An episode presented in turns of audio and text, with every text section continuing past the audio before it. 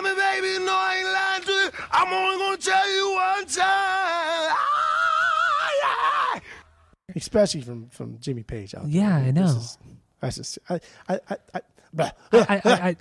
think that's just feeding the hype machine. Welcome back to Asinine Radio, a weekly podcast where we talk about music, and, well, that's pretty much it. So, let's go!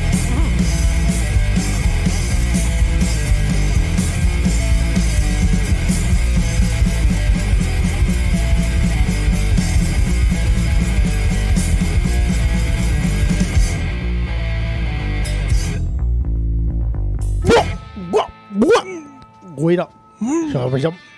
Get up. Beat it, beat it.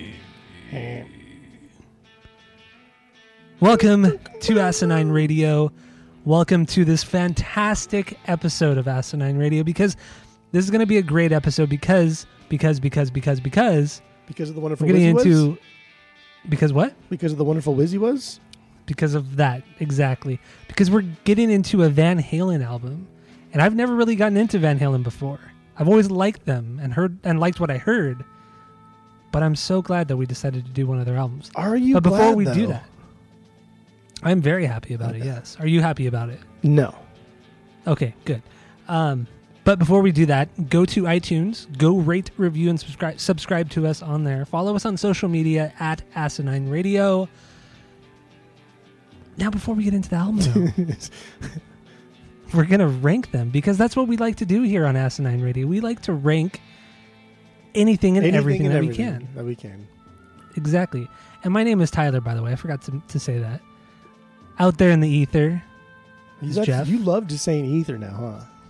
Because I know you love that word so much. That's why. I do like that word. So good. So, yes. So, we're going to rank their albums, but... We're only going to be ranking the David Lee Roth ones. We're not doing any Sammy Hagar, and we're not doing the Gary Cherone album. So only Roth, and even the new Roth, the 2012 Roth. So we're going to be doing that and naming our favorite song from each. Even the surprisingly good new David Lee Roth album. Exactly. Spoilers. And I know Jeff is always, you know, on the edge of his seat, wanting to know what my rankings are, because honestly, I have better taste than him. Yeah. So he hopes that he could one day, you know, kind of be as cool as I am, you know, and like the same things that I do. But maybe one day. Maybe one day. All right. What, so there are 7 albums that Roth was a part of. David Lee Roth was a part of. And start with number 7.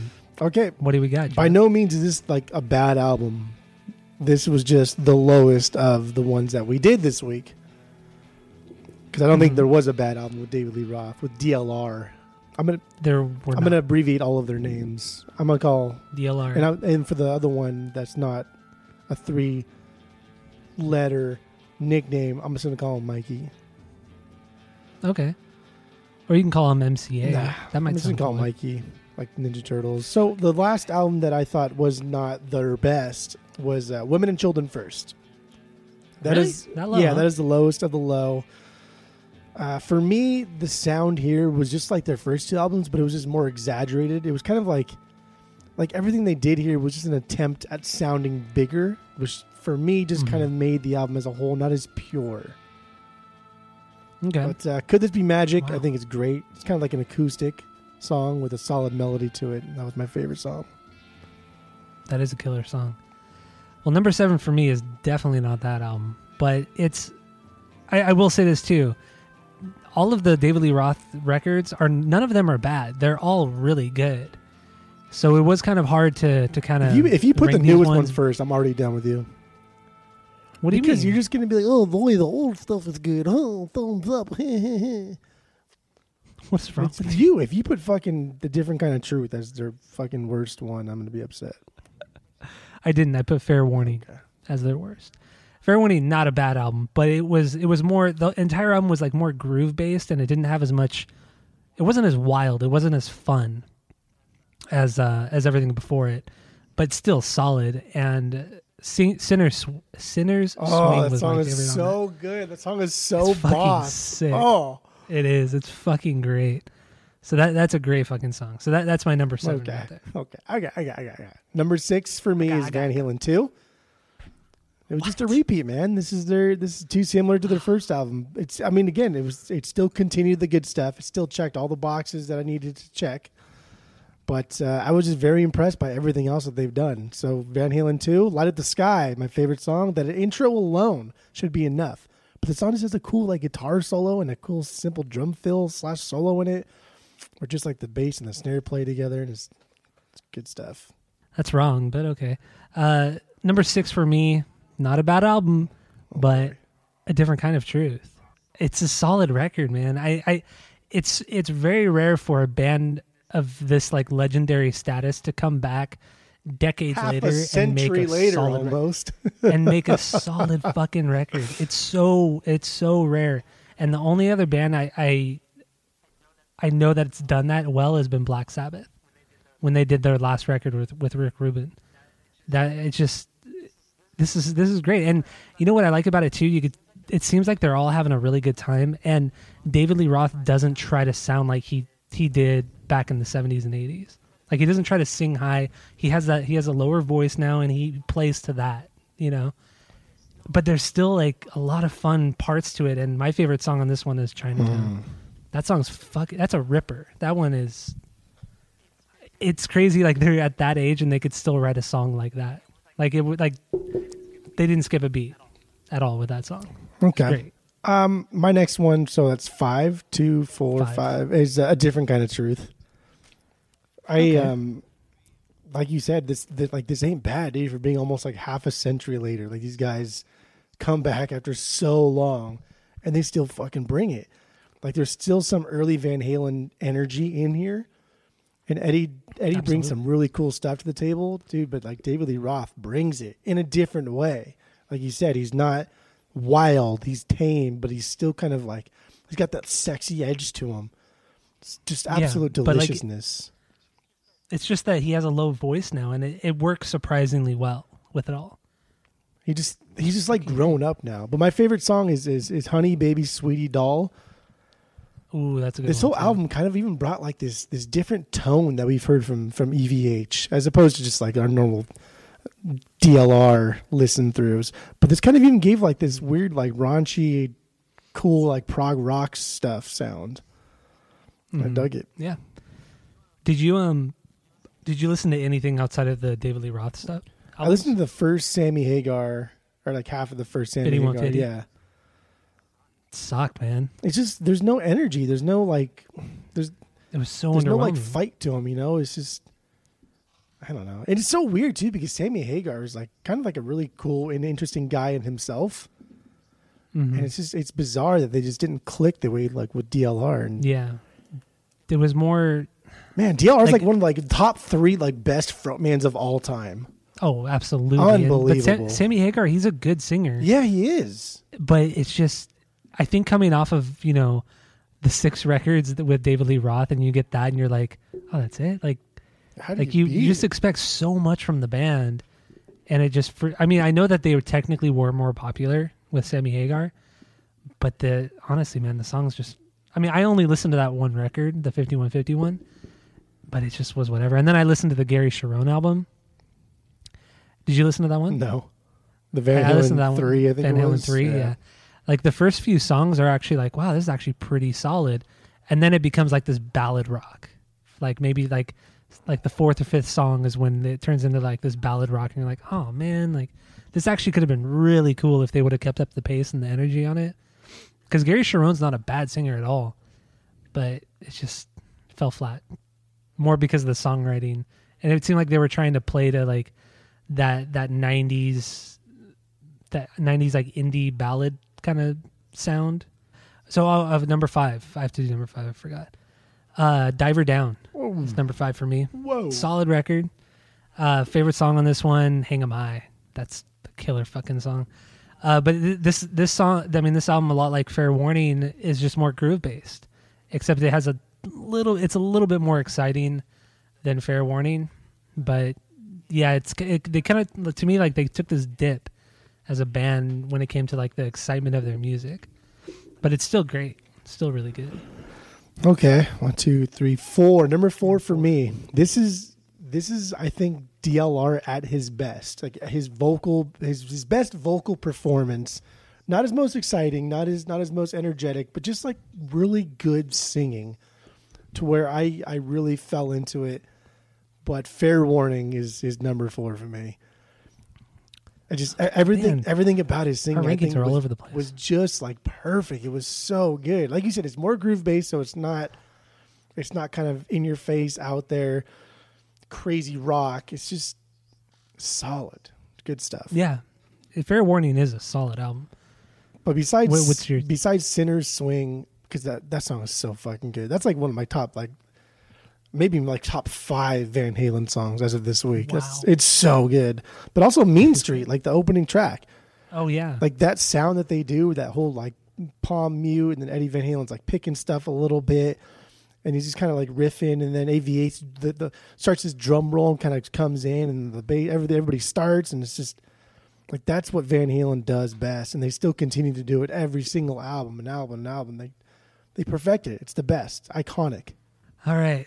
Number 4 for me, Women and Children First. I know you rank this one really low, but I like I like how they kept kind of the pace of everything, you know, kind of the kind of smack, you know, punch you in the face kind of rock and roll. I loved it. And at Loss of Control, that song is my favorite. It is the fastest song on the record, but that's not the only reason why I like it. But it also has some of like the classic backup vocals, which I felt like is really cheesy, but for some reason the band pulls it off really well with those background vocals. So that's my number 4, Women and Children First. I mean, we'll get into it later on, but I think Van Halen, one of the most underrated or underappreciated part of Van Halen is their backup harms. Yeah, they're solid. They're on point at all times. Yeah. So number 3 for me is Diver Down. Like this is like their experimental album. This is like their weird shit, and they just try to do a bunch of different things. There's a lot of things on here that work. There's some things on here that kind of don't work. Like the intro to Little Guitars, like the Little Guitars intro. Oh, I love that intro. But it has nothing to do and doesn't flow into the actual Little Guitar song. And so it's kind of weird. And I don't know if I like that a lot. I like the song itself, but naming it kind of the intro to the song is it's just kind of silly. It seemed out of place. But I like this album a lot. But the song, The Full Bug, dude, that song was a banger. And Happy Trails, it sounded like a weird ending and very unexpected.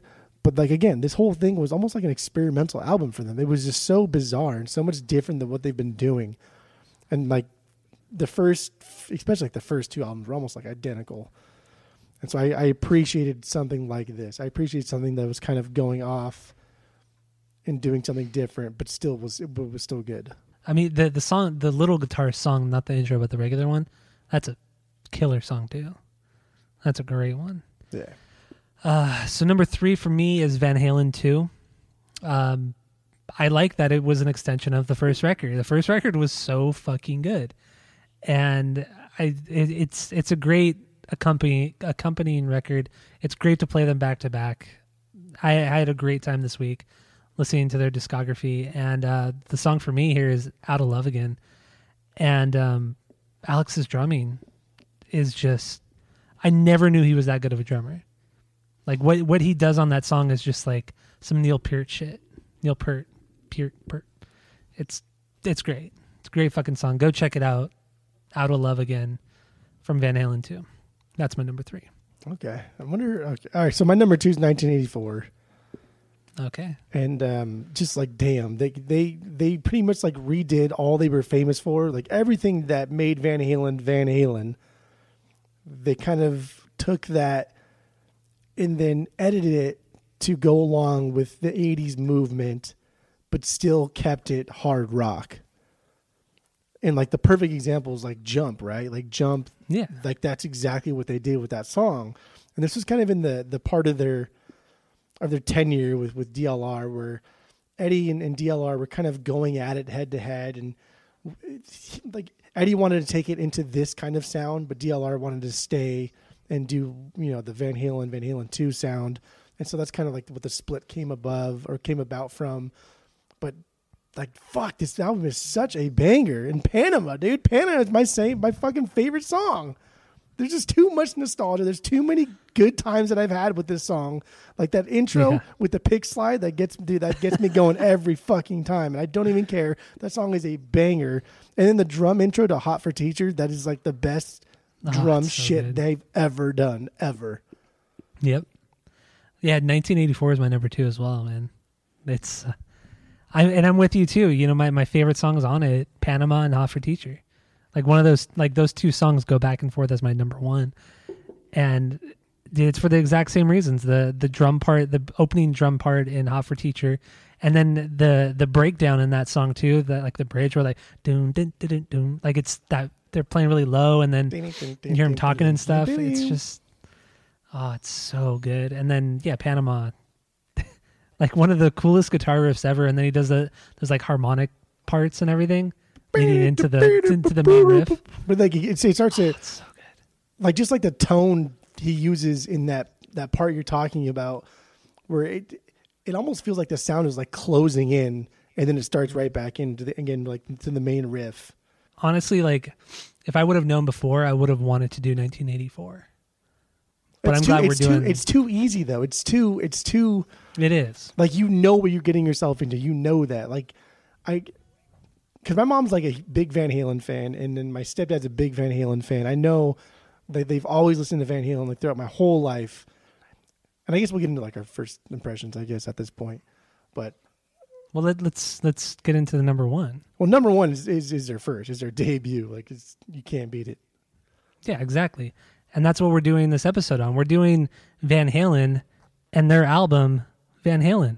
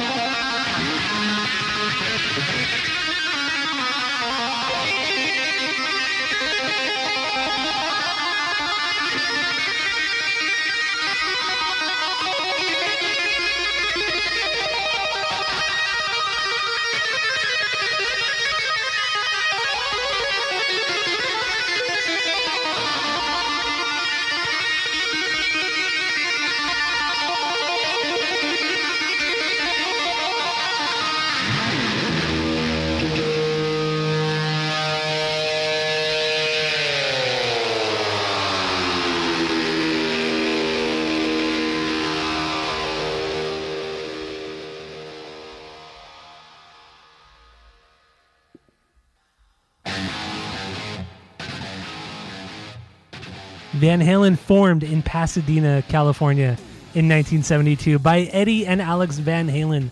They currently have 12 albums, 2 live albums, and have sold over 80 million records worldwide. But the album we're doing today is a self-titled record, and it's the band's debut album.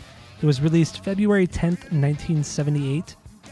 It features David Lee Roth on vocals, Eddie Van Halen on guitars, Alex Van Halen on drums, and Michael Anthony on bass. And it has sold over 10 million copies just in the United States alone.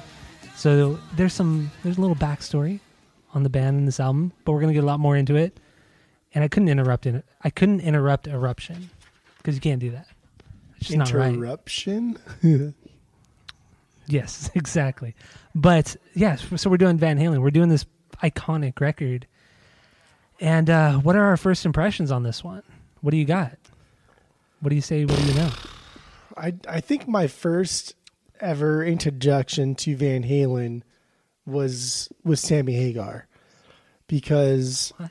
I mean, in the early '90s, that's when I can remember listening to the music my parents listened to, And I know my mom had probably most, if not all of Van Halen's albums, but I really only remember seeing, like on her little CD holder, whatever it was, like the Sammy Hagar stuff, because the album covers were more, I guess, noteworthy for me. They just made more of an impression in my mind at the time, because they had more of like a traditional artwork. Like Balance, for instance, where it's like the weird twins on the sea. What do you call it, a seesaw? I don't remember. Teeter totter. It's the same thing. Is it the same thing?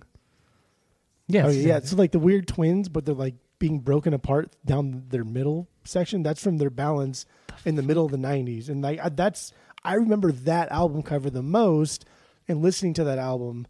But I don't think I ever got really into like the early David Lee Roth stuff until later on in my life, probably in like my teens era. And then that's when I first started playing guitar. The only guitarist that I liked that did like solos in a traditional sense was Eddie Van Halen. And I remember getting like a Guitar World. Remember like the old Guitar World magazines, and there was always that one tab that they would like tab for you.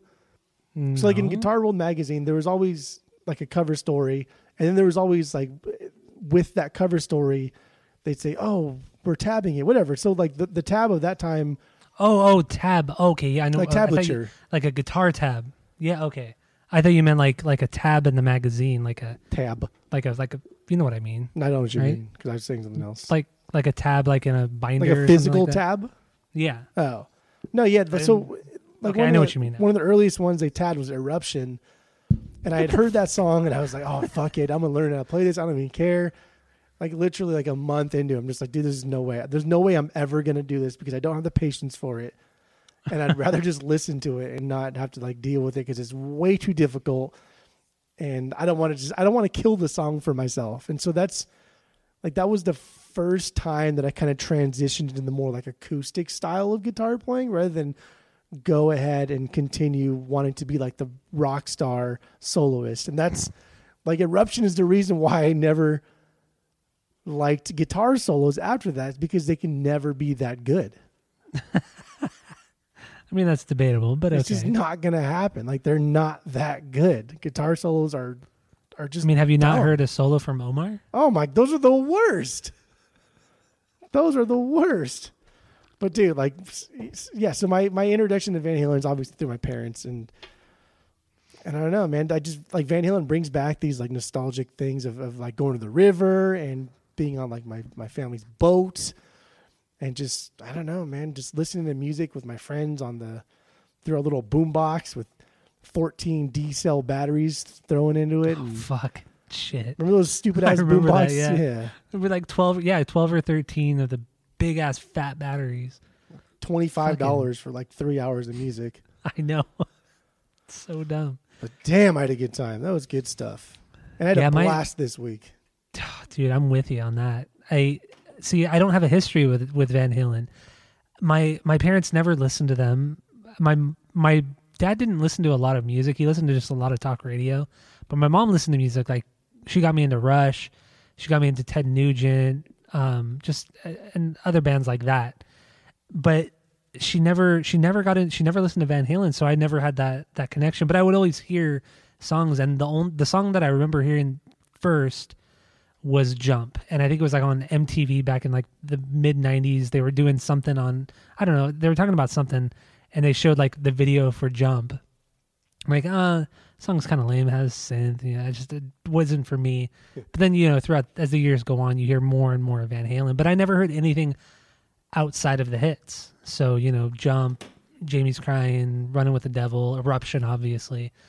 So stuff like that. So I never got into them. And then when I was at your house last weekend, I was just thinking of like albums I should listen to on the way home, long ass fucking drive.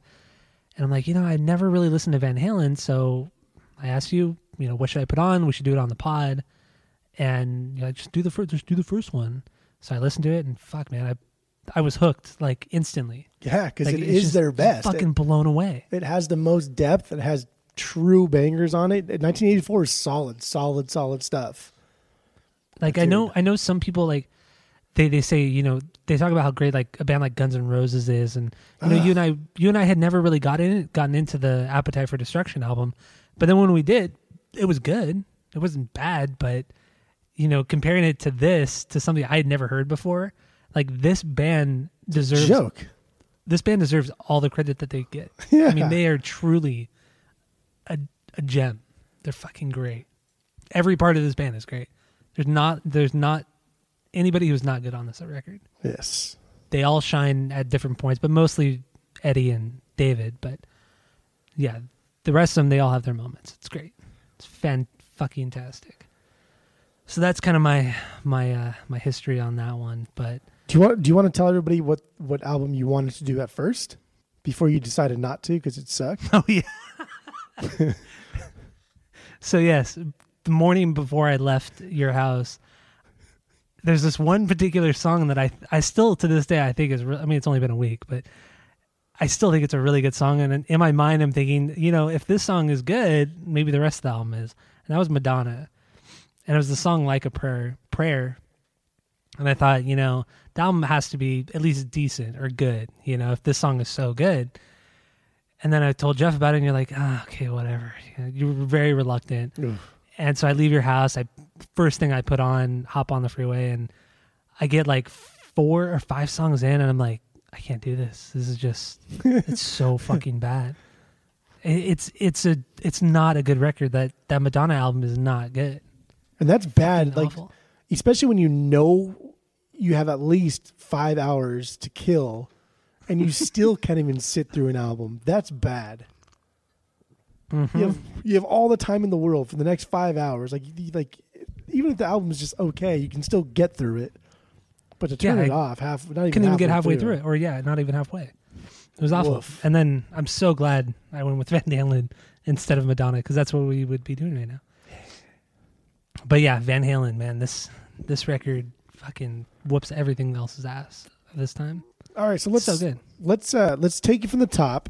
So prior to this week, you've heard "Running with the Devil." Yeah, you've heard "Eruption." Yes, you've heard "Really," "You Really Got Me." Mm-hmm. You've probably heard him talking about love. No. Okay. I've heard Jamie's Crying. And then, did you hear "Atomic Punk"? No. Okay. I knew of the song because of the Van Halen cover band. The Atomic But Punks. I had never heard the song. Yeah, but I never heard the song. Okay.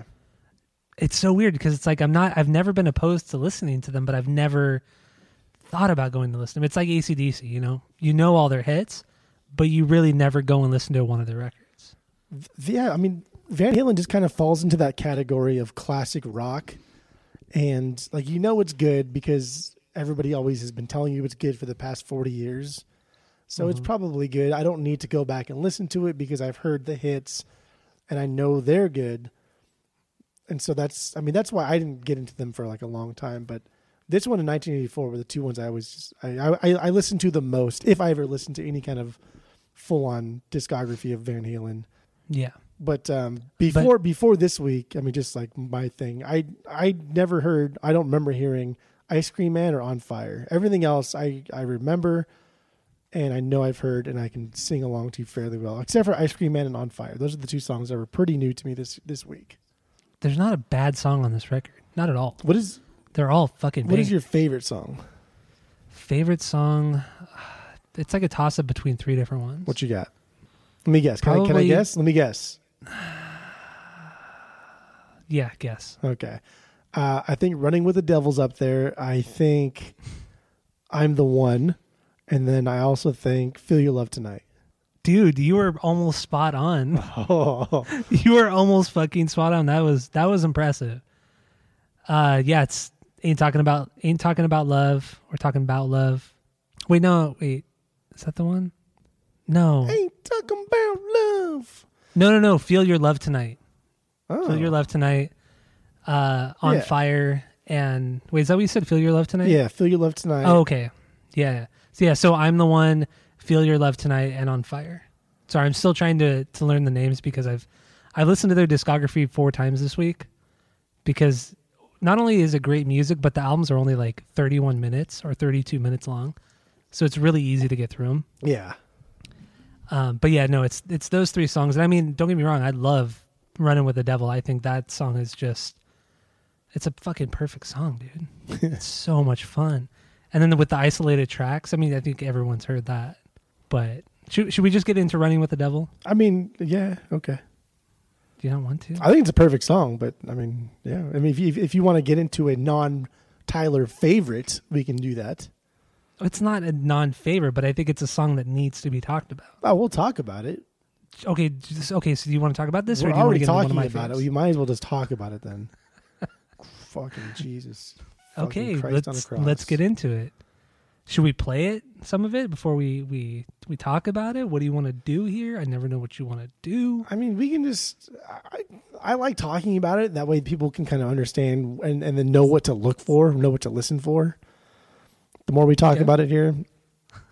So like Running with the Devil, a lot of things that I read, there's a lot of different kind of, what do you call it? Like meanings behind this song, and I don't think they've ever actually said exactly what it's about, and they kind of change their tune a lot. But like for me, Running with the Devil is just like David Lee Roth just talking about like, fuck it, dude. I'm just gonna have fun. Yeah, and that's what he's doing. Have fun, party, do whatever he wants. And like the coolest thing about it is like in the very beginning, like the horns, like the car horns, and everything just sort of like fades out into this bass part. And I think that's like the old David Lee Roth dying, right? The car, maybe like a car hits him metaphorically or something. And that bass part is him like literally meeting the devil and starting his new life as the greatest rock frontman of all time. Ooh, that's a bold statement. And it's the first fucking song we hear, right? It's the first fucking song from the band. What are you doing? Yeah. You have no business doing this. How is this even possible? But then it also kind of plays along with the whole legend of how like Eddie Van Halen sold his soul to the devil to get his talent, you know, kind of like the Robert Johnson thing. Yeah.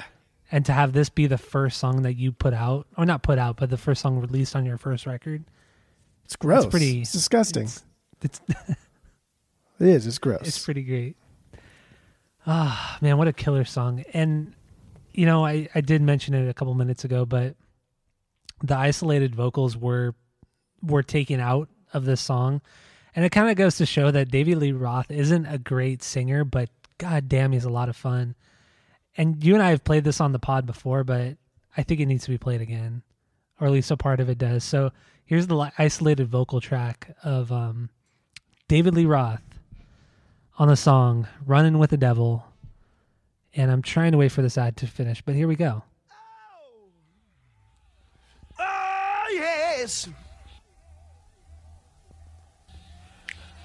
Yeah. Hi-ya.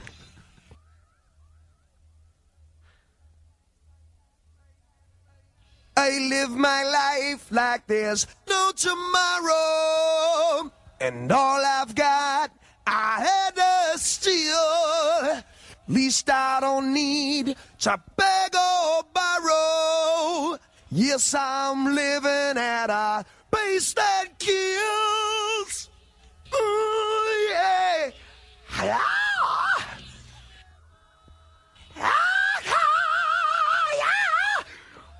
Woo-hoo.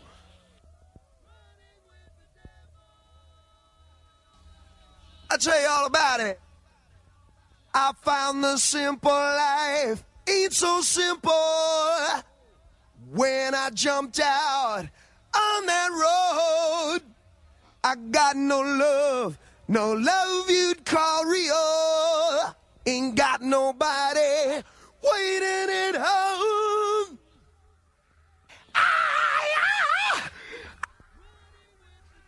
God damn it, baby, no, I ain't lying to you. I'm only gonna tell you one time.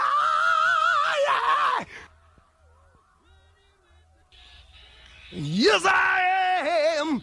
Yeah.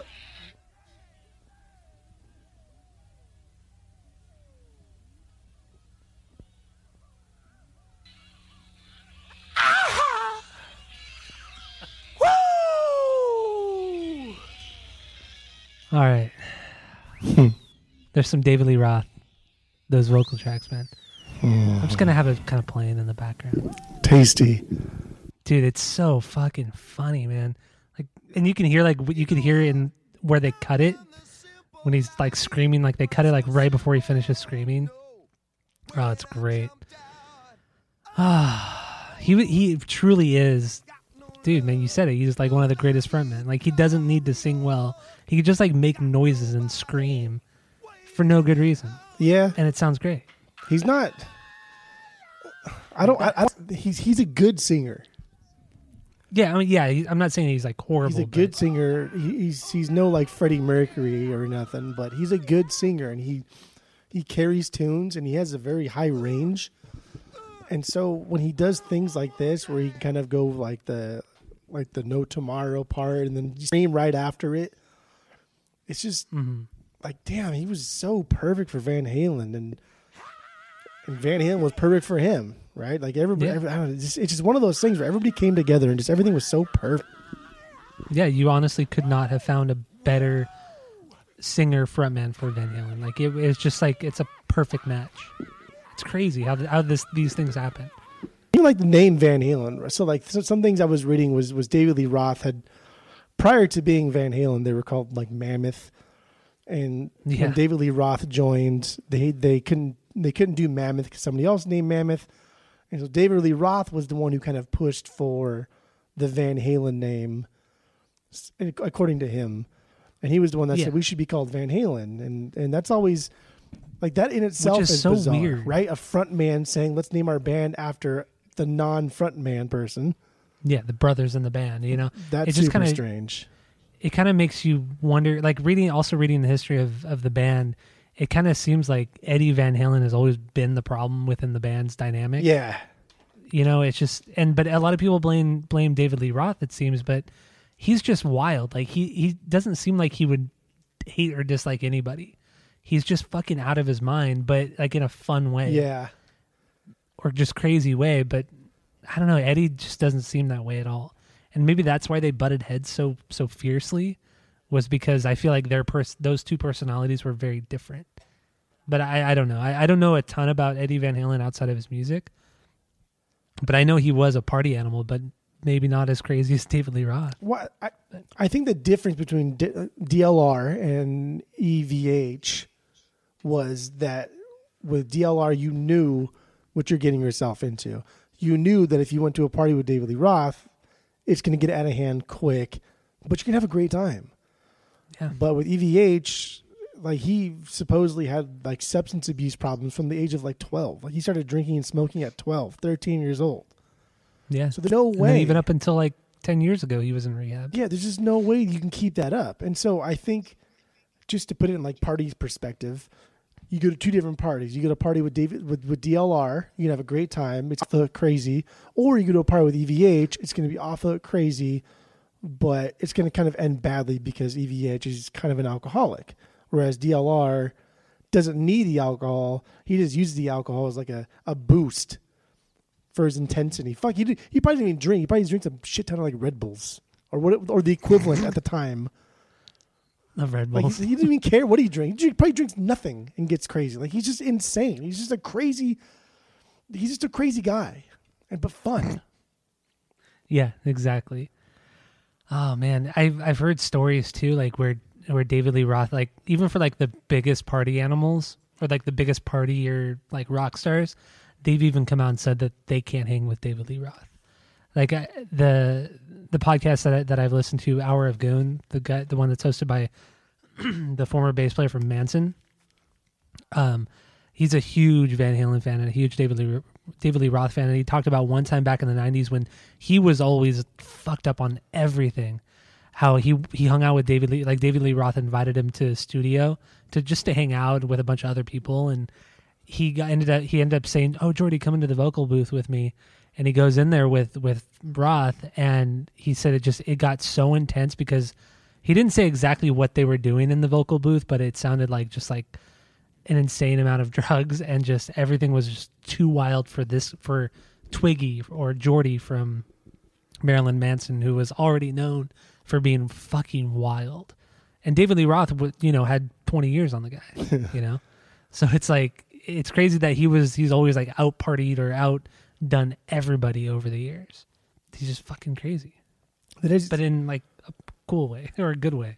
But it's interesting to note that, as far as I know, at least two of Marilyn Manson's bandmates have had strong ties with Van Halen, right? Who's the other one? Where John Five worked a lot with Eddie? I think Sammy Hagar. Oh, did he really? Right? No, he might. No, with David Lee Roth. John Five did? Yeah. You sure? I think he, like in the 90s, like he did. Maybe he did. Like one of his albums. I don't know. He might have. I really don't know. He might have. I know the drummer from Korn played with David Lee Roth's band for like 10 years too. So there's the Korn connection, but no Blink connection. Have you been able to find one? From Van Halen? No. Yeah. I didn't even look. I actually tried. I tried to think about it a couple of days ago if there's a Blink connection, but I couldn't think of anything. There's really nothing. But anyway. Yeah, John Five played guitar with David Lee Roth. Oh, did he really? Yeah. Okay. I did want to bring this up with the song Eruption. Billy Corgan, actually, from the Smashing Pumpkins. You know that guy? No. Met him before? No. Well, he actually interviewed Eddie Van Halen back in 1996. And in regards to the song and how it was written, this is what Eddie Van Halen said. He said, "The whole story behind Eruption is unusual. It wasn't even supposed to be on the album. I showed up at the recording studio early one day and started to warm up because I had a gig on the weekend and I wanted to practice my guitar solo or my solo guitar spot. Our producer, Ted Templeman, happened to walk by and he asked, 'What's that? Let's put it on tape.' So I took one pass at it and they put it on the record. I didn't even play it right. There's a mistake at the top end of it. To this day, whenever I hear it, I always think, man, I could have played it better." What a son of a bitch. That's the thing, man. So, like, this guy, too, you mentioned him, but Ted Templeman, like, that guy, had it not been for him, like, Van Halen, they'd be nothing. They would not be a band. They would not be as big as they were. Had it not been for this guy sticking his neck out for Warner Music, or whoever it was at the time, and saying, "You need to sign these dudes. I seen them 2 days ago, and they are phenomenal." Because even Gene Simmons kind of passed on them because he helped them record their first demo, and Eddie Van Halen said it sounded like shit because they didn't even use their own equipment, and he wasn't proud of it. He didn't like it, and so Gene Simmons kind of was like, "Okay, cool, I'm done with it." Because the whole Kiss management company said, "These guys are going nowhere. Don't waste your time with them. They're garbage." But then this guy comes in. When really Kiss is gone. Oh, yeah, for sure. And then this guy, Ted Templeman, comes in, sees him play like once, and just is blown away. And like you said, the Eruption, it's just him like fucking around. It's just him warming up to do like normal solos that he would normally do in like a song. And like, it's so fucking good. It's just unbelievable that even him thinks that, I could have done a little bit better. Of course. But it, like, again, too, like that sound on Eruption, that like... He's using that Phase 90 pedal. Like, that is like... If I were to ever get back into playing in more intense guitars, then that's a pedal like I've always wanted. That's like my top pedal that I want. More than like a distortion pedal, more than like any other pedal. It's always been like the Phase 90, that Jim Dunlop original thing from like the 70s. Like, that is like the perfect sound. I love that sound. I think it's so fantastic. It's so hot. And then Eddie Van Halen playing on his... Frankenstrat and the Seymour Duncan pickups and everything just coming together. It's just so beautiful. It's just such a fucking hot sound. I love it. Juicy. It's like a perfect like metal guitar tone. One of the few perfect metal guitar tones. Like, I feel like the only other guitarist who perfected it this well was Tony Iommi from Sabbath. Like, him and Eddie Van Halen have the perfect guitar tones and have always had the perfect guitar tones. Over their entire fucking career. It's insane. Absolutely insane. And I feel like Eruption is like it's like watching a helicopter or like a fan, like a house fan. If you put the fan on like high, it's like watching a fan, right? So like you can see it as a whole circular, but sometimes you can pinpoint little fan blades, right? Like you can actually see the still of the fan blade. That's like Eruption as a whole. Like you don't know what's going on. It's just like brain overload. But in some parts here and there, you can like, oh shit, I just heard him actually playing the guitar, rather than some weird fucking computer simulation. That's what it sounds like. It's just too good. It really is. Like it's like number 2 on like all of the list of greatest guitar solos of all time, only behind the Stairway to Heaven solo, which I don't think is that great of a solo. But then why would you put it at number one? That's not what I would do. That's what a lot of, like, you get like Guitar World or Rolling Stone. A lot of people put Stairway to Heaven as the greatest guitar solo. Yeah, I don't understand that. It's good, but it's not.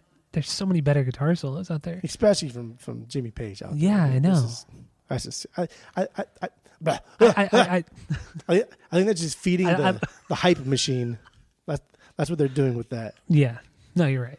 All right. So, what's another favorite for you on this Van Halen record? Honestly, the only song on here that I think I think is okay is "You Really Got Me."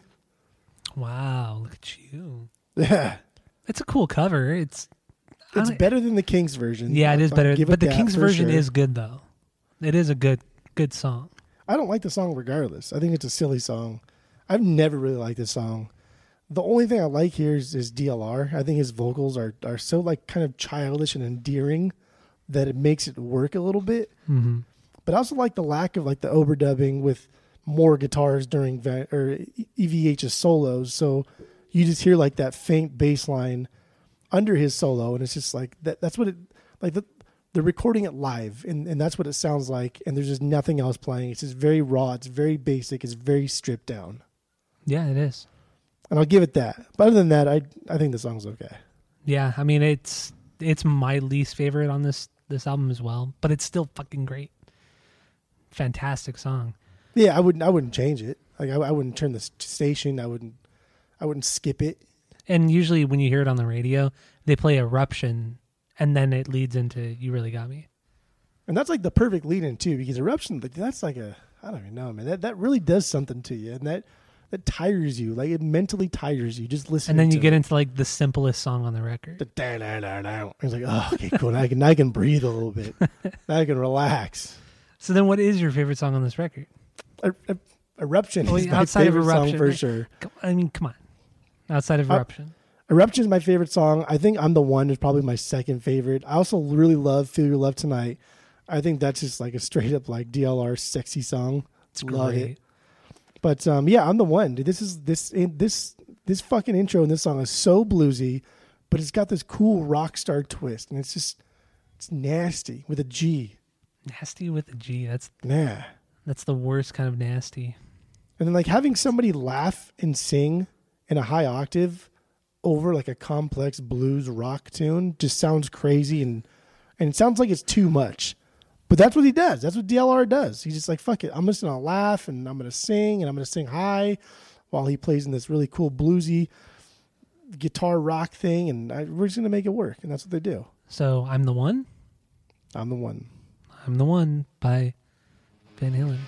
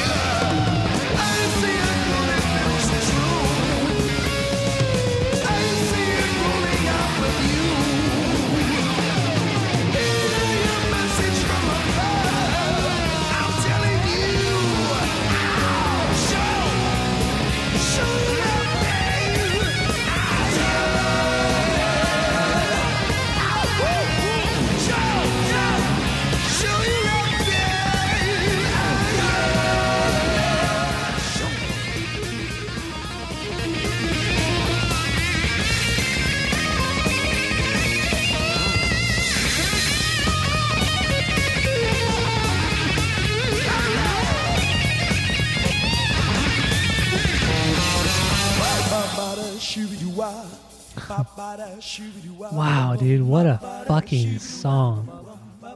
You know, what were they thinking? You know, it's this... like... It's so trippy. He's like, what is he, scatting here? What is he doing? I love it. I love the little jazz scatting that he's doing. Oh, my God, it's fantastic.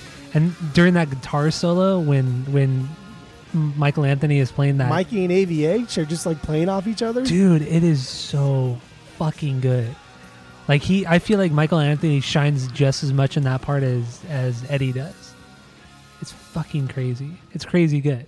That entire song and that chord progression too in the chorus, it's just, it kind of goes like the opposite way of where David's going vocally, but it almost sounds off and kind of awkward, but it's still, oh my God, dude, it's the best song on the record, easily. Yeah, the best song on the record. This was the one that I thought, like, wow, man, Van Halen's like backup harms are very underappreciated in their tenure as a band.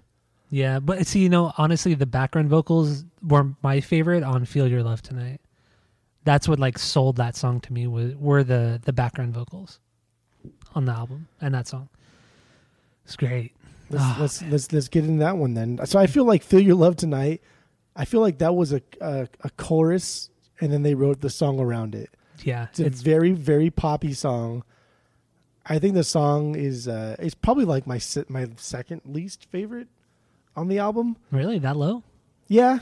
I think it's okay. It's I mean, it's a long song. It's kind of cool in the fact that it's almost like 4 minutes with very minimal EVH. And like another thing too, like I realized this whole time is that Eddie Van Halen's arguably like top 3 guitarist of all time. And so you hear Eruption and you think like, wow, this guy is just, he's mind blowing. Like he's mind melting, but he doesn't wank a lot. There's not a whole lot of wanking on this album. There are solos here and there in various songs, but not every song has this, you know, obligatory solo after the second chorus or wherever they want to mash it in there. Yeah. He has a lot of great leads. He has a lot of subtle things that he does, and not everything has to be like a solo. Like on this song, the song is almost 4 minutes long, and he doesn't come in till like way late in this song. Yeah, I mean, I agree with you. With him, you know, one of the things that makes him great is not just his guitar solos, but for me, at least, it's the little things, like the little like pinch harmonics that he kind of does there. And it's just like the way he accents like his riffs or just accents certain parts of the songs to really give David's vocals like that extra like oomph is what really sets him apart from a lot of guitar players. Cause they just don't have that kind of songwriting, I don't want to say ability, but that songwriting kind of intuitiveness that kind of just makes the song that much better. I don't know. Eddie is just very playful. It is. It's very playful with the way Eddie plays and the way DLR sings. It sounds like a band truly having a fucking blast, dude. And don't forget, they're in their early 20s when this shit comes out, right? Yeah. Like, what are you doing? But let me blow. How is that fair? But let me blow your mind even more. This album took only 3 weeks to record and only cost them $40,000 to record it. And they tracked it all live. And when they went to go record the album, they didn't know what songs they wanted to put on it. They just played their live set. That's all they did. They played their live set, and that's the fucking album we get. In 3 fucking weeks. They did this in 3 weeks. This masterpiece of an album. It's disgusting. Truly remarkable. Nothing's fussed over. It's just all fun. Fantastic. It is fantastic. And I mean, just like, I hate Los Angeles. Like one of the worst cities ever in the world. The song or the actual city? And the song by Blink is for sure probably one of the worst songs ever made. But Los Angeles City is one of the worst cities like in the world. It's awful. It's awful. But in this time, back in like the 70s, dude, it was probably like the greatest city in the world. It was probably so amazing. It was probably so fun. It was probably so nice. It was probably so rad. Everybody probably had such a great fucking time. And just to think, like, you would go to these various places, like the Whiskey, like this other place I've never heard of until this week called like Gazari's. Yeah, I had never heard of that place. Never heard of that place, but like Van Halen had like, they were the house band for that for a while. And just to think that you saw these guys who at that time were probably barely 20, right? Yeah. Not even old enough to buy drinks legally for themselves. And here they are. They got Gene Simmons coming in to potentially sign them to his Kiss management or whatever it is. And then they get this record contract and they become one of the greatest bands of all time. Yeah. It's just, what the fuck, man? From a bunch of guys that just, like, dude, Eddie and Alex are from the Netherlands and for some reason moved to Pasadena. Yeah, I know. Like, Pasadena is like... I couldn't find anything online as to why their parents chose Pasadena out of all things. Were their parents like...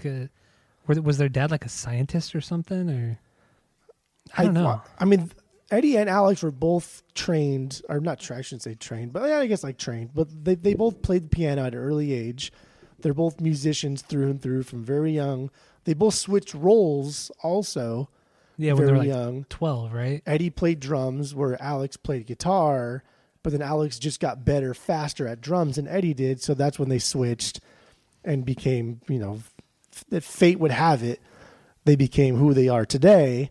Mm-hmm. But then even guys like David Lee Roth, like David Lee Roth had what seemed like a horrible, shitty childhood, bouncing around from state to state, foster care, and just not having like a permanent home ever. And I think that's kind of like his lifestyle where he's adopted, even like still today, he's just carefree, doesn't really, just happy to be alive, happy to be in one of the greatest rock bands of all time. Just happy to be here, man. I'm just having a good time. He even quit the music business to be an EMT in New York for like 2 years, just for fun. That's all he did it for, was for fun. Mm. And then he moved to like Japan to learn how to learn some sort of karate over in Japan for like a year or two. Like he just kind of does whatever the hell he wants. He was in The Sopranos too. Was he really? Yeah, there was an episode where they're playing poker. I mean, one of them not playing poker, but one of the other characters at the table was David Lee Roth and his long bleached hair. I don't remember that at all. I don't think he says anything except for just like background, like agreements and grunts. But that's so bizarre. Another interesting thing I read about Michael Anthony is he's been married since 1981.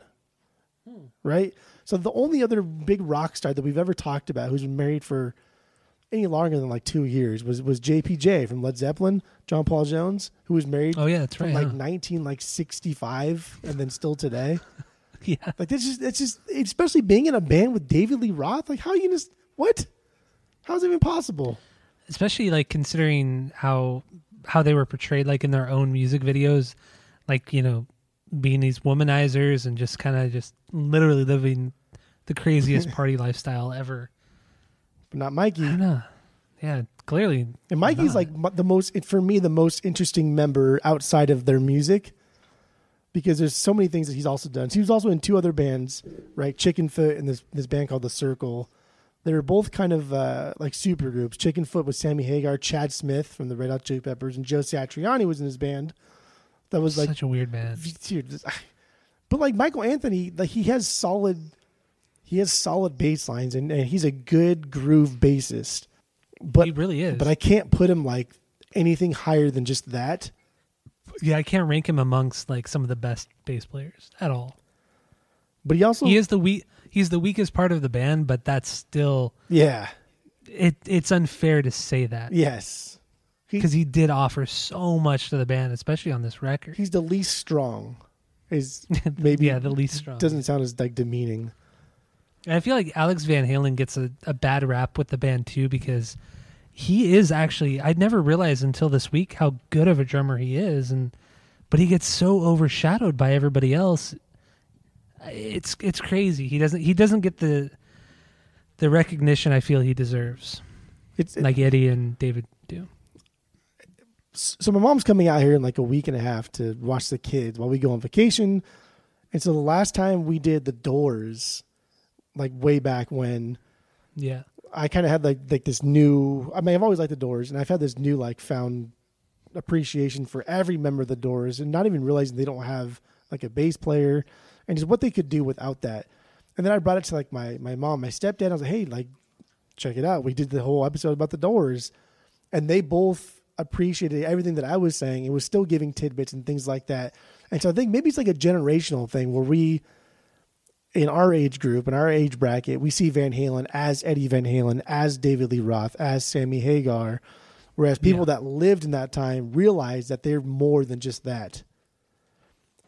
That's interesting. But that's not our fault, though, because, again, when I read, like, big magazines or when you see, like, live things, and it's always, like, those three people. People always talk about Eddie, DLR, or Sammy Hagar, and nobody ever talks about anybody else. Yeah. So it's not our fault. We're products for our environment. It's not all our faults, but... Well, two things here. I agree with you on that part. I mean, this might be kind of a weird or dumb example, but it's like... a group like NSYNC, you know, you talk about them now, you're generally only going to really remember Justin Timberlake, sure, or maybe like JC Chazé or something like that. But I'm just giving you an example. Well, Lance Bass. Go back to 1999, you knew every fucking member in that group. Yeah, you know, it's just we're not saturated with that particular band or that particular group at the time. So that's actually a really interesting viewpoint on it, because I honestly never thought about that. And then the second thing I wanted to bring up is, your mom and stepdad really listen to the podcast? She has before. My stepdad doesn't, but my mom has before, yeah. Mostly if we're talking about a band. But they also fall into that category of where you're headed to in your life, where if it's not made when I liked music, then it's not good. But she's always complaining about, like, music's just not good anymore. I'm like, you don't even listen to fucking music anymore. You know it's not good, first of all. Nah, it's true. Very true. But anyway, going back to Mikey, there's a couple other things I want to just touch upon real quick. He has his own hot sauce. He has his own hot sauce line. And they're kind of expensive too. So I was gonna buy some in the beginning of the week, but they're like $10 a bottle, which is a little pricey for me. But his hot sauce is expensive because he uses like really good ingredients, and it's supposed to be really, really good. So I may still buy it. Still not interested. It's $10 out. $10 plus shipping. That's like $14 for a bottle of hot sauce. It's too much. We all spend our money in stupid ways. But his hot sauce is so hot that you'll need two assholes. And that's fucking stupid. And because of that slogan, like Trader Joe's won't carry it, like Walmart won't carry it. But it's not even on all of his hot sauces. I think it's only on like his brand of barbecue sauce, because he makes barbecue sauce, hot sauce, and then hot mustard, which sounds gross. I don't know what that is. That's fucking disgusting. But a couple of other interesting bits is he's a natural left-hander that plays right hand, which is weird. His first bass ever was a Fender Mustang guitar, but he just took the two high strings off and then called it a bass because he figured everybody else plays guitar, so I should just play bass. That way I can be in bands. Which is smart, right? Yeah. But also, okay. And it seems like he was slowly pushed out of the band by Eddie Van Halen. That's what it seems like. His songwriting credits diminished like every single album. It just got lower and lower and lower until it was basically like, hey, man, you're not really in the band anymore. And we've already found a replacement. And then to even kind of like further put salt on the injury there is when they were inducted into the Rock and Roll Hall of Fame, It was just him and Sammy Hagar. Yeah, right? That was the weirdest thing. Eddie Van Halen was in rehab, and then everyone else just didn't want to do it. So it was just Mikey and Sammy Hagar. Like, how fucking dumb. I mean, I understand the Rock and Roll Hall of Fame is dumb, but it's like... But you can't even show up, dude. Like, come on. Come on, DLR. Are you serious? You're better than that. I know you're better than that. Do you want to get into another song? Do you want to wrap it up? What do you want to do here? Whatever you want to do, kid. I'm down to get into another song. What do you want to do? There's a couple I want to talk about. Let's get into. I mean, we did touch upon "Feel Your Love" tonight. Should we just play that a little bit of that song? Yeah, it's a DLR sexy song. It is. It is definitely a sexy song. So here it is, "Feel Your Love Tonight" by Van Halen. And remember, listen to those backup harms in the chorus. Great.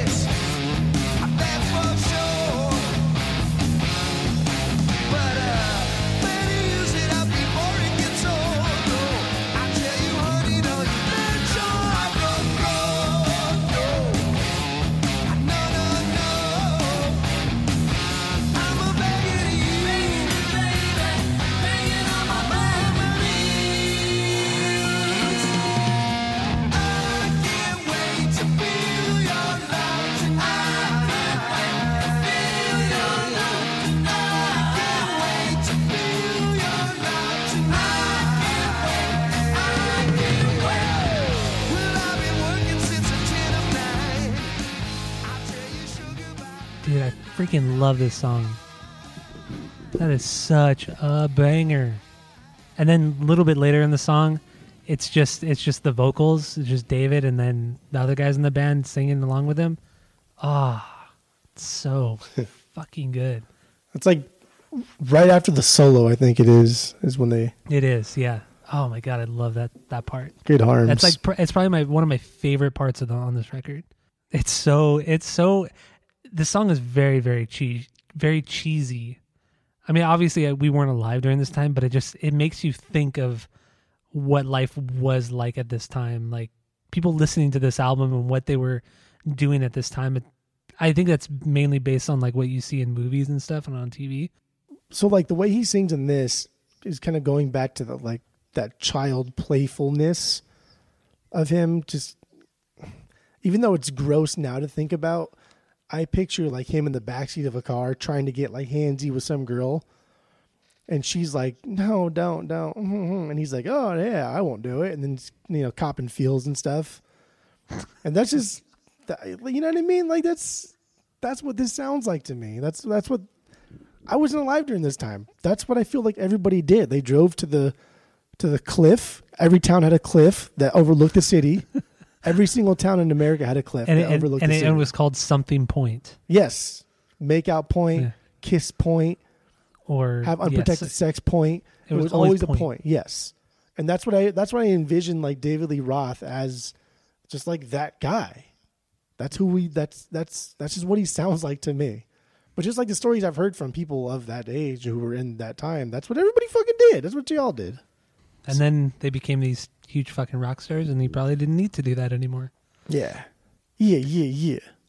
But I also, like, something about Van Halen that's always been talked about has been their concert writers. And if you're unfamiliar with what that is, it kind of started with Van Halen, or they kind of took it to the extreme where the concert writer was when a band... R-I-D-E-R. R-I-D-E-R, yes, correct. Yes. Where they go to play a show and they request a certain very specific things from the venue, whether it be, I want, X amount of water bottles or beer or whatever, And so they took it to the next level and they said, okay, well... we want all of our M&Ms separated by color, but we don't want the brown ones. You're setting this up to make them look like dickheads. But I'm going to finish it up. But that's kind of what they were doing, and then people began to ridicule them and say, why have you guys been such assholes because you're so, famous or whatever. But then they came back and said, we only do this because we want to make sure the venue are taking all the proper safety precautions, because if they're not listening to what we're putting on our rider, they're not doing their job entirely, and that shows that they're essentially not doing their jobs. Because apparently back in the early days they used to have a lot of issues with people getting electrocuted and all kinds of shit because the venues were irresponsible. So this was kind of their way of ensuring, in a weird kind of backward way, that, I don't know, that they kind of pay attention. If that makes sense. I did not explain that very well, did I? You set it up like you already dug them a hole to lay in. But I was going to, I did like that intentionally. You should have said Van Halen were known for their crazy light shows and their insane theatrics at their shows, but they also put into their rider that they wanted a bowl full of only red M&Ms. Which to many people sounded fucking insane and petty and childish and stupid. But they only did it not because they like red M&Ms, was because they wanted to make sure that these fuckers are reading their rider. They're reading the contract. And if there was not a bowl of red M&Ms in their dressing room or in their trailer, wherever it was, they know that whoever was doing it didn't read the contract, and therefore there wasn't a safe show to play, because these lights are fucking heavy, especially in the 70s when technology was just heavier. And so things would fall all the time at these shows, and they don't want nobody to get hurt. There you go. You explained it way better than I did. I really fucked that one up. I don't know if it was M&M or red M&Ms or whatever. But I think it was something. M&Ms. Yeah, it was M&Ms, but I think it was brown. But you relayed the point a lot better than I did. Same thing. So there you go. That's what I was getting at. So what do we got here? Should we play another one? What do you want to do? Because there's one other song I do want to play. Which other song do you want to play? But I kind of want to play it last. Because I feel like it would be a great song to play last. and then we can do our final stuffs. But what's another favorite for you? So Little Dreamer is also one of my favorite songs on this. I think musically it's boss nass. I think it's delicious. I think EVH solo plays to kind of like the solemn nature of the song, and it's short enough to not lose the overall focus of the song. And the mm-hmm. like the whole song itself is like, it has this melancholy vibe to it, and it just keeps everybody in line and focus. And DLR kills it with his ability to just hold those notes out at the very end, use that little fucking vibrato shit that he does sometimes. And it's just, oh, it's so tasty and it's so delicious. But I think this song is just like a perfect anthem of who DLR is, who he was. It's just about how many people have probably told him in his life that he'll never amount to anything. He's a lost cause. He's hopeless, and he's just like, fuck it. Yeah, I feel like it's one of the more, as weird as it sounds, it's one of the more sincere songs on the album. But it's also the slowest, and I don't want to say it's like the most ballad kind of song, but it's definitely the slowest. Oh, it's just so good. It's just like everybody's just backing up DLR at this point. Yeah, they're letting him do his thing, and everybody's just going along with it. Well, let's play a little bit of Little Dreamer by Van Halen.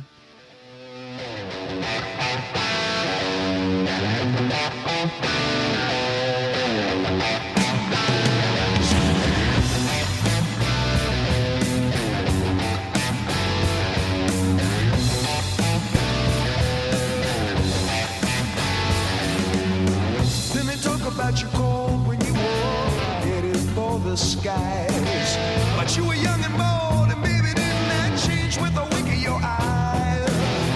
Now no one's talking about those crazy days gone by. No one talks about the times you cried,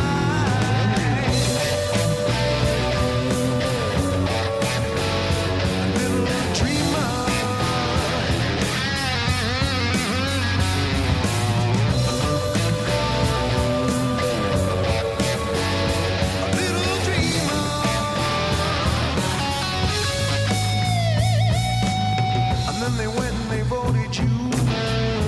Likely to succeed. I had to tell them, baby, you were armed with all you need. Seems no one's talking about those crazy days gone past. Weren't they amazed when you were penniless? You are the little dreamer.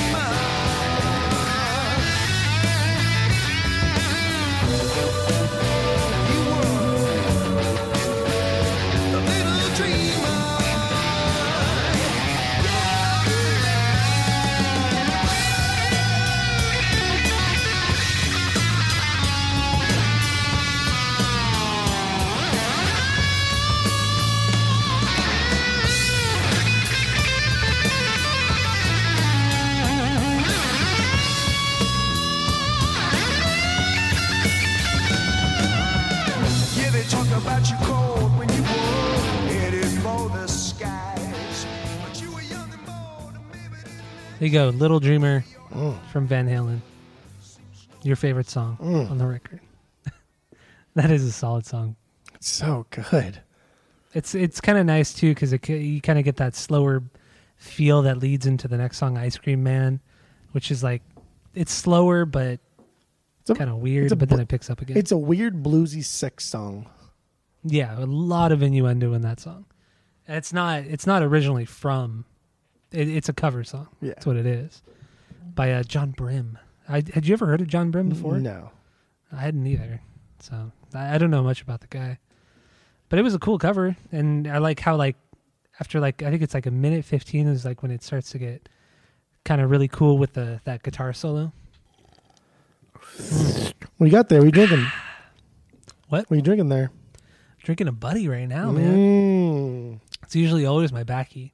Buddy's the back. It's a Budweiser. Okay. But, man, so the only songs we haven't played are, we haven't played the proper version of Running with the Devil.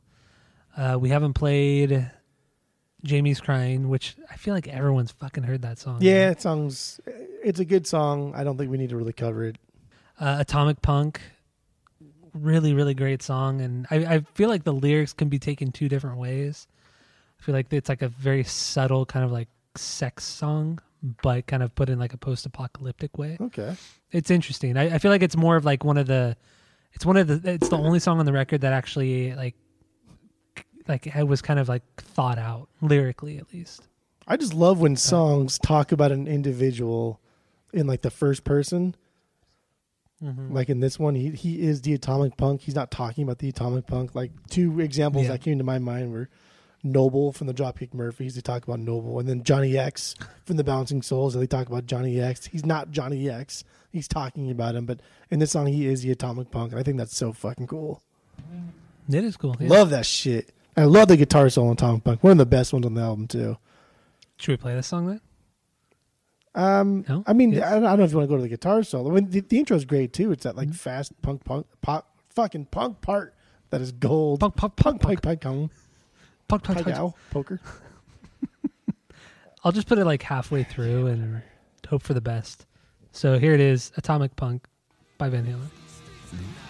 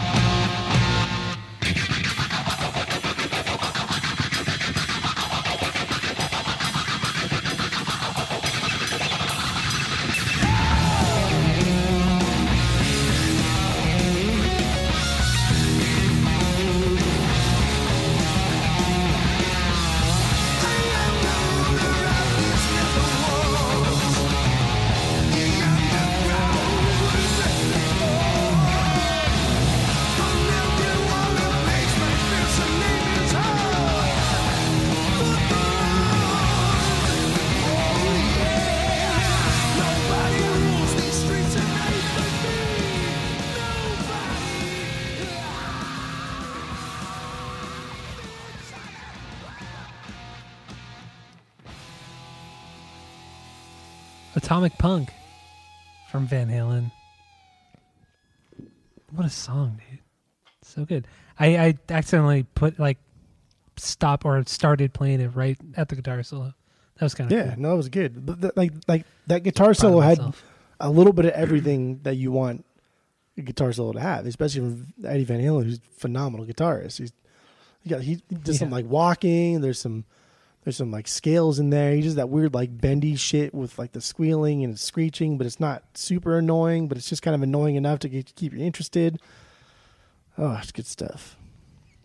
Love solos, man. Love them. That's completely untrue. All right. I mean, I guess that really leaves like one song that we have not. It's literally one song we have not talked about. On Fire?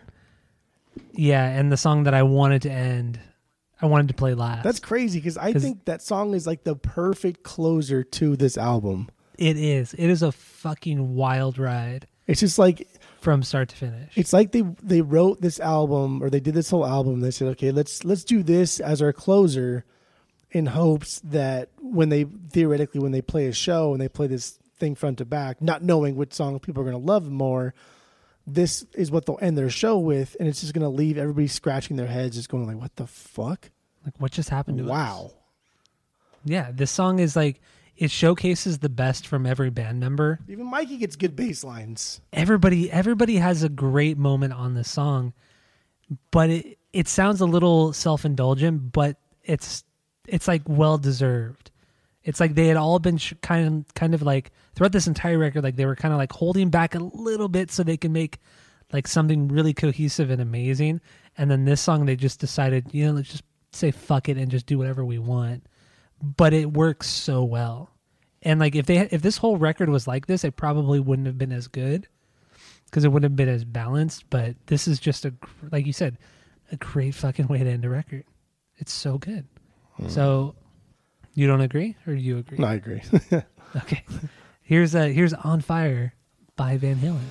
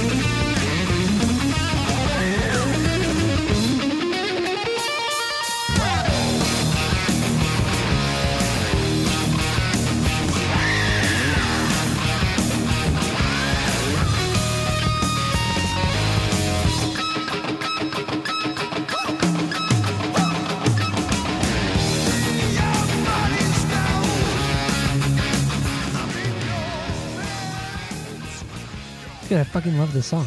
So good. Dude, it's like a perfect song. Oh my God. I can't tell you how much I like this band right now. Like, I cannot get enough of Van Halen. It's fucking crazy. And the fact that I even want to go back and listen to, like, the album that they put out in 2012. It's fan-fucking-tastic. I had never... Oh, God. I... Fucking bitch. I could see it spiking up right there. I had never heard their newest album with David Lee Roth. And, like, honestly, after the first, like, three or four... After the first two, I was like, there's no fucking way that their newest album could compare to any of this shit. There's just no way. There's no way that they could still have it. And they do. They really do. It's remarkable. Absolutely remarkable. Well, let's give our final thoughts. Sound good? The first headlining tour was opening for Black Sabbath, too. That's fucking nuts. Can you imagine going to that show? And they're playing these songs and Sabbath is playing... Fuck, man, this is like the end of the Ozzy era. So, dude, this is just fucking wild. It's just like it's just such a badass time for music. It's just so cool. Evie Yates said that he got that tapping technique, what he's famous for, from Jimmy Page. And so it's just... Really? Yeah. I think it was Heartbreaker, the solo on Heartbreaker, when Jimmy Page, that whole like fast thing. Oh, yeah, yeah. And he's like just going off with basically just the hammer-ons and pull-offs. And then he's like, well, why can't I just use my finger as like the nut and just go up and down? And then he did. Yeah. And he holds like three different patents too for different things, like in reference to guitars. That's fucking nuts. So what do you got? What are your final thoughts on this one? My final thoughts are I wasn't disappointed. I mean I knew. I don't know why. I don't listen to a lot of like classic rock music, I guess, just because I know it's good. I think the only two bands that I listen to a lot in the classic rock realm are The Doors and probably Creedence. I knew you were going to say Creedence. I just fucking knew it. Creedence, like, for sure. I just, like, their song, like, that's like such a simple band. That's such a plain old people band that just, they do it right. Mm-hmm. And, I mean, The Doors is, yep. I think The Doors are phenomenal. But, I mean, Van Halen. Well, debatable. You're crazy. But Van Halen, I mean, that's just like everything that we do is always great. And like these bands are classic for a reason. Not only, I mean, probably in part because there wasn't as much, the market wasn't as saturated back then as it is now. And so probably a bigger percentage of bands made it big than they do now. And so we see all these bands as classic bands. I mean, like how many fucking like B bands do you know from like the 70s? As opposed to how many B bands do you know from 2020? Yeah, but I think a lot of that, to me, I think a lot of that has to do with the recording techniques. From back then to now. How you actually like had to be able to play well to record because it was only on tape and right, and so nobody did. It was expensive. Yeah, tape was expensive, so you had to be good. Exactly. So now you don't have to be good. So there's for every one person that makes it big now. There's probably 500,000 that don't, as opposed to back then, for every one person that makes it big, there was probably 100 that didn't. Yeah. But damn, dude, Van Halen kills it, man. They kill every aspect of Van Halen is absolutely perfect. There's nothing bad I can say. I had a great time. I love EVH's solos. I love his soloing. He's like my favorite part of this band. But I also love DLR. I love his voice. I love the way he sings. I just I think that he's playful. He's like Tony Robbins, like that motivational speaker who always tells you like the power of positive thinking. But DLR just like lives it. He really embodies that lifestyle. He's like, yeah, like today I woke up and I was kind of sad, so I decided to be awesome. And that's what he does every fucking day. It does make you wonder like how much of it is an act and how much of it is actually real. But then you hear people who have like worked with him over for years, and they all say it's 100% real. Yeah, and he almost took over, like he kind of did take over Howard Stern's show, which got canceled. But even like Howard Stern said that he's awesome. Everyone says great things about this guy. It's crazy, except for Eddie Van Halen. He's the only one who's ever said anything bad about him. But I don't know, kind of says something. So what are you gonna rate this one? What are you gonna rate this album? I'm gonna do 2.9. Really? You can't even give this a perfect rating? I can't give it a perfect 3. Why? There's like just a couple things on there that I don't think are perfect. Like You Really Got Me is not a perfect song. You're fucking idiot. What is? There's not a perfect song. I can't give it a perfect 3. I will not be bullied. Wow. I expected more from you. Honestly, I did. Well, this is my first kind of, listen through all of Van Halen, obviously. And this is my favorite record from the band. Not a stinker on this album. Everything just kind of blew me away. David Lee Roth, Van Halen, and Eddie Van Halen. Like you said, just I agree with you with what you said about them. Alex Van Halen is like the true unsung hero, or is one of the unsung heroes on this album. His drumming is it's where it needs to be. It's great. Michael Anthony kills it on some songs too. Great, great stuff. I'm glad I decided to do this album because I'm the best. And I'm gonna have to give this a 3 out of 3. Oh, damn. Perfect album. It's a perfect album, dude. It is so good. It's shockingly good. I'm fucking 33 years old, and I'm just now realizing. And I've arguably played guitar for the last 15 years. And I just now got around to this Van Halen record. Like, it's crazy. I never did before. Well, it's because there's so many classic acts, right, that we've gone through that are good in small doses. Like, yeah, I mean, some old people will probably get offended, but like AC/DC, they have a handful of songs that are perfect, beyond perfect, but they also can't be beyond perfect. You can. Unless you're Korn. AC/DC are beyond perfect, handful of songs. But a lot of their music is just, it's like the Foo Fighters, it's vanilla. But no, this record is fucking fantastic. So good job, Van Halen. You guys did something really great, Van Halen. You guys did something really great at some point in your guys' career and your life. I still can't believe you could not give this album a perfect rating. I couldn't. What do you want from me? I couldn't. That's shocking. Shocking blue, baby. I couldn't. I don't understand you. It makes no fucking sense. If it was perfect, I would give it a perfect album. It wasn't perfect, so I didn't do it. You surprise me at every corner. All right. Well, that's it. That's all for Asinine Radio. We just did the debut Van Halen record. Jeff and I both gave it a perfect rating, perfect 3 out of 3. And go to iTunes, go rate, review, and subscribe to us on there. Follow us on social media at Asinine Radio. And I have no idea what we're doing next week because Jeff hasn't told me. So That's it. That's all for the greatest podcast really to ever exist. Of all time. That's Asinine Radio.